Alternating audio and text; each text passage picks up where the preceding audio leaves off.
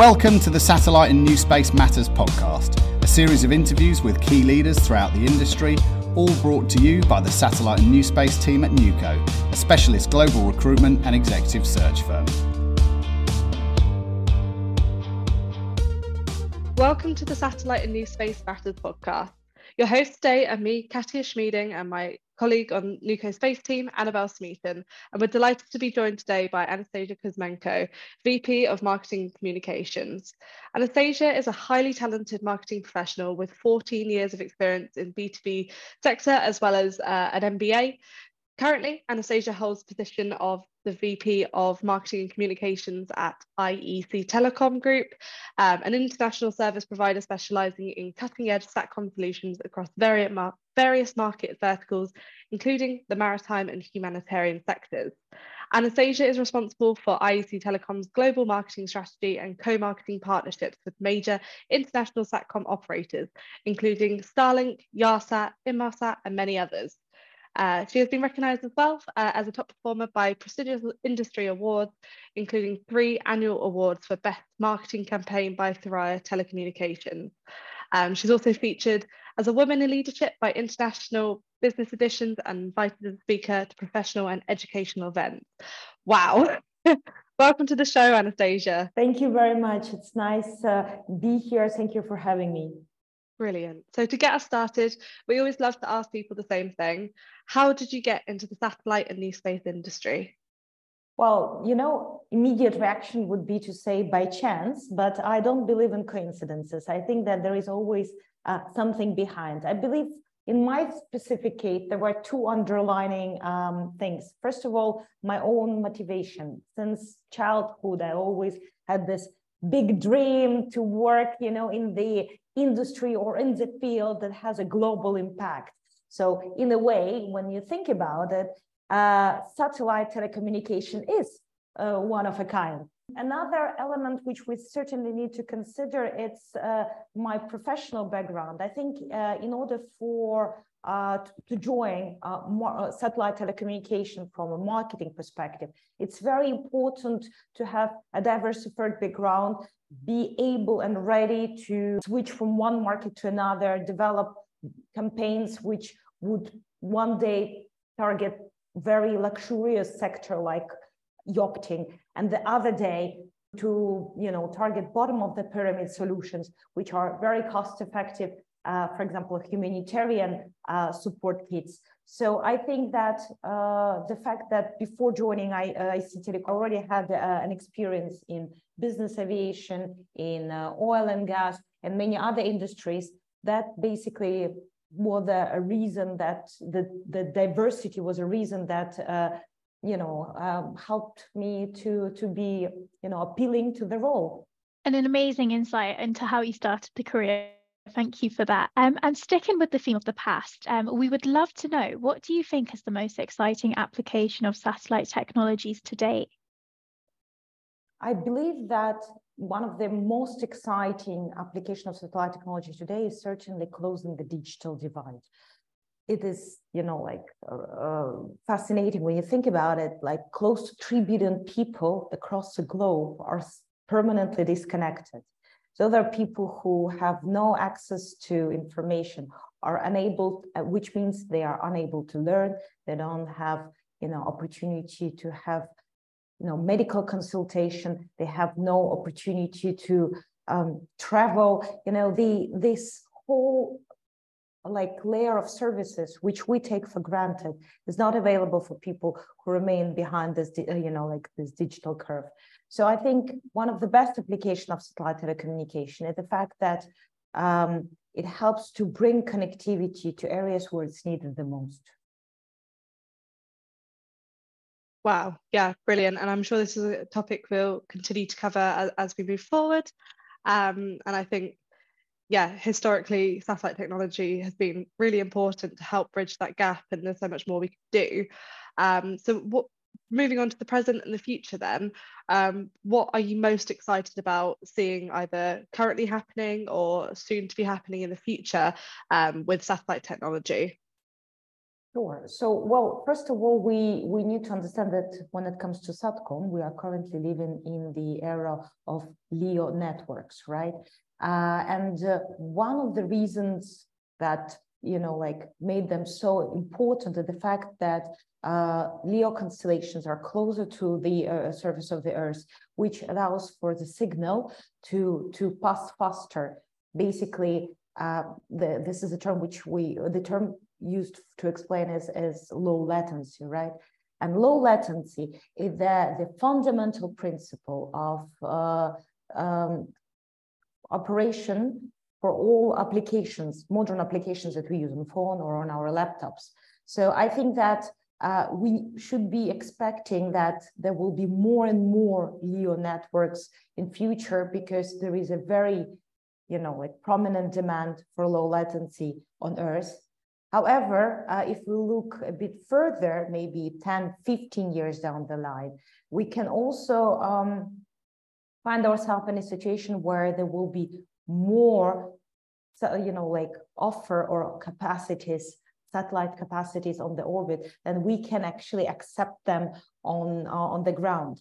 There is now um, a dialogue or a discussion about um, uh, creating technologies which will be completely you know independent from terrestrial infrastructure from cabling from gateways which will you know improve its uh, you know like the speed uh, it will improve uh, the service but it will also make it more independent. So i think this is uh, what we need to expect in the coming uh, future.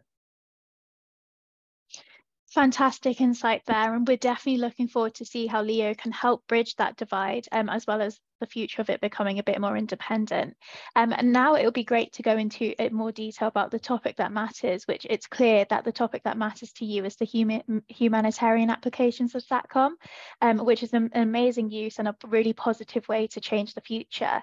What do you think the industry needs to do to ensure that there is an increased focus on the success of the humanitarian applications of satellite technology? I think we need to expect that there will be more and more specialized softwares or optimized applications for this industry that would allow uh, humanitarian missions to carry out their operations in the remote areas. Imagine a situation where um, we are uh, in the remote settlement where there are no bank infrastructure, no hospitals. Basically, we are talking about uh, a very you know, isolated community how can we best bringing on board and how best we can support you know what kind of technologies can support this transition? Um, one of the um, latest use cases in the humanitarian industry was launch of mobile kind of stations or mobile uh, units that could deliver services to those kind of settlements. That we the, the use case can be a bank whereby the finance services would be delivered you know, on a specific schedule to those remote units. We can consider also um, a hospital which will be mobile and which will pass by those remote settlements on a certain schedule. And I think that this is the moment where we need to go to think outside of the box and think what else can be there. I can very much imagine perhaps uh, you know like specialized stations or applications which would help to uh, bring more educational opportunities to those remote communities.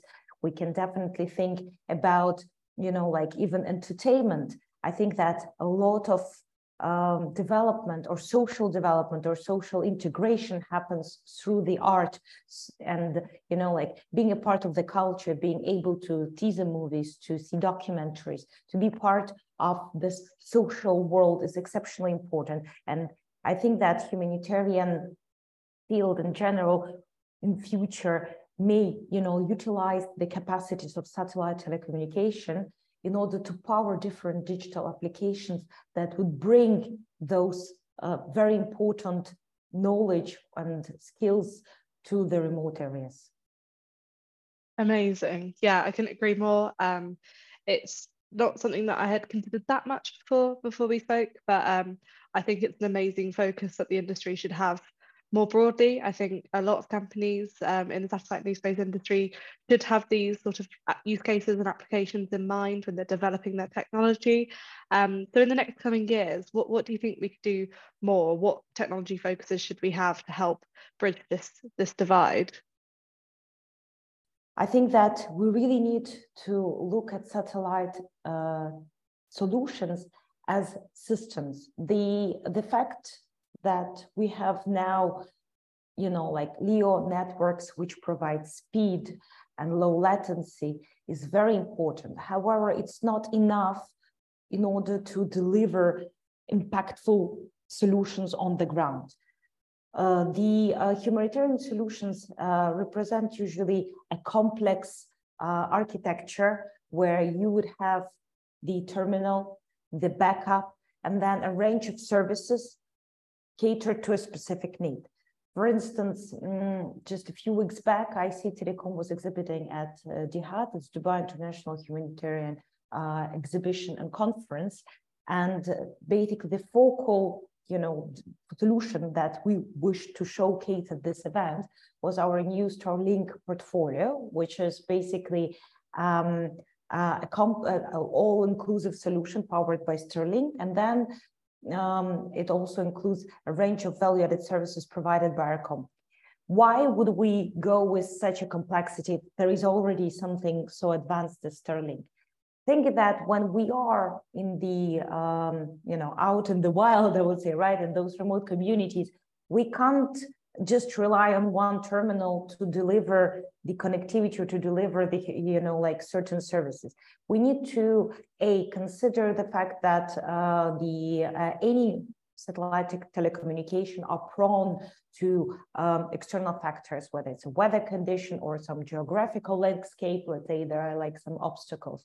So in order for those applications on the ground to run and run continuously we need to have a system where there will be a um, main link or the main channel and the backup. In addition to that, even if we have created this kind of a system, we basically created for ourselves like a, con um, a continuous connectivity. However, what do we do with this connectivity?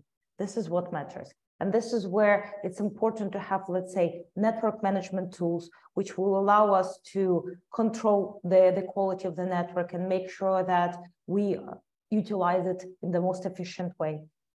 Next to it, we go to the value-added services. How do we want to filter this network or how do we want to optimize the bandwidth of this network? Last but not the least, how do we distribute the, these capacities? For example, solutions such as Expand is uh, equipped by a network management system, which has like a voucher cap uh, capacity. So the same way how we distribute food, we can distribute connectivity. So all in all, I think what really matters today when it comes to satellite um, technologies within the humanitarian field, it's to uh, have a clear understanding that it's not just about the capacity. It's not just about the functionality or the operator. It's about, you know, like complex solutions that will be specifically designed to um, solve a specific issue. And um, as we introduce it, we will equip it with all necessary toolkit to run smoothly and ensure operational continuity throughout uh, the uh, exploitation. Yeah, brilliant. Um, I think it could really revolutionize uh, so many communities, so many people globally. Um, this access to connectivity could really have such a positive impact. Um, okay, brilliant. So th there's a topic that we like to cover on every single episode. And I think since we've had such a brilliant focus on the humanitarian applications of satellite industry, moving on to diversity then, uh, how do you see these use cases having a positive impact on diversity across, across the globe? Well, I think that uh, it depends on uh, what we try to understand as a diversity. Um, if we look, you know, like if we take a general angle uh, to this problem, we will start with the, the fact that satellite telecommunication, they empower remote communities, they bring the connectivity, they bring the knowledge to those who were initially deprived from such a benefit or such a privilege. Hence, I think that by default, application of satellite telecommunications, the humanitarian field, already, you know, helped to spread the diversity and, uh, you know, to make the communities more diverse and more inclusive by including those people who previously were disconnected. So this is number one. But if we look at uh, a more kind of uh, modern way of understanding diversity as a gender diversity, then I think even in this case, there is an interesting, um, for example, story that I can uh, share with you. Uh, last year, we were working with uh, one uh, foundation in Kenya. Um, the aim of the foundation was to boost uh, education among girls in remote communities. And they specifically uh, targeted uh, a village where historically, like less than 20% of girls were able to really complete the schooling. So maybe they had some education from their families whereby they were literate, but they never really had an education that will give them the entry ticket to the future. So uh, together with the foundation, we launched a program which enabled uh, those girls uh, to have an online education uh, geared towards programming and everything related to IT technology. So of course we were they were taught perhaps the basics, but with those basics upon graduation, they were they they now had an opportunity to you know like leave this village, potentially go to the city and find find themselves a job and uh, have a completely different uh, future roadmap. Amazing. Thank you for that. It's really inspiring to see your work in Kenya make such a tangible impact on tackling the gender, um, gender divide. Um, divide. So thank you very much for sharing that. Um, so we've learned a little bit about you and your career already, but I'm sure our listeners would love to learn a bit more about you um, as the person behind your career, which will bring us on to our next question, which would be, um, what would be your perfect weekend? I think my perfect weekend would be a, a, weekend spent by the sea and ideally in Greece. Yeah, I'm, um, you know, like I'm a proud Ukrainian and I love a lot my, my home country. However, um, I think that when you are speaking about this Mediterranean coast, it does have something magical. And um, um, for me, possibility to have uh, a time by the sea it's a possibility to really disconnect a little bit from the, the workflow, to reflect back, and then, you know, like re-energize, re, re, refuel my batteries and come back to the office fresh and ready to the new challenges. Couldn't agree more. I think, yeah, a Greek island holiday is easily my favorite. Um, so I'll be right there with you. Uh, book beach. That's that's yes. my perfect weekend too. um, brilliant. Okay, so on to the quick fire round. No clues here. You'll have to think on your feet. Um, just you know, first thing that comes to mind. Um, first question's an easy one. Uh, plane or train?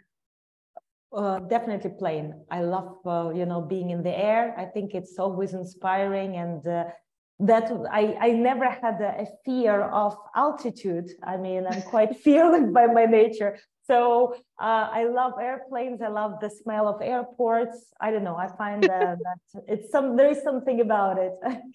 Never heard the smell of airports before, and yet I know exactly what you mean. um, brilliant. Uh, so, would you rather ride a bike, ride a horse, or drive a car? Drive a car uh, I think it's for me, it's all about the comfort and also possibility to listen uh, to a favorite music. And also, you know, like uh, considering the fact that I'm now uh, residing in UAE, where it's exception, it can be exceptionally hot in summer. Having a car is having your microclimate traveling with you wherever you go. So I think car for sure. I think that's very wise. Um, are you a morning person or a night owl? Not at all. Uh, since childhood, and uh, I, I, I really need to say that uh, I, I, I, was. It was quite a pain for my parents, uh, you know, to put me to bed, uh, and uh, I, I really would like to take this moment and recognize their patience with me as I was growing up. To, because most of them were, you know, like morning, uh, um, morning people. So I think that for them, uh, you know, like uh, dealing with my love to, to to listen to night stories until morning. That that's something that you know like counts, and I really appreciate the fact that uh, their patience with me in that time. um, I couldn't agree more. Again, uh, thank you, mum and dad. Uh, if you could only eat one meal for the rest of your life, what would it be? Sorry, can you repeat again? One meal? One meal. Ah, meal. Ah, one meal. Ooh, I think I'm such a big fan of pineapple, fresh pineapple. I don't know. I mean, to me, fresh pineapple and black coffee, I can have it three times a day and never get bored. Brilliant. Um, and if you could live anywhere in the world, where would it be? I think it would be still Dubai, the place where I live now. I I sincerely love the city for its uh, fantastic vibe, for the ambition that you face anywhere you go. And this inspires truly. This inspires to be a better person, to be a better professional. And I I would love, you know, like uh, to pretty much live here uh, as as long as it takes. uh, it's really nice to hear that you're where you want to be. That's brilliant. Okay, I like this question. Uh, what's your go-to karaoke song? Oh, you know, like I'm so bad when it comes to singing. I don't know. The first song which came to my mind was Mamma Mia, but that's it. You know, like otherwise, I I think uh, and Happy Birthday song. I mean, those two, and and and then I quit. Brilliant. And the final question, we have this on all the uh, satellite news space podcasts: Jeff Bezos or Elon Musk?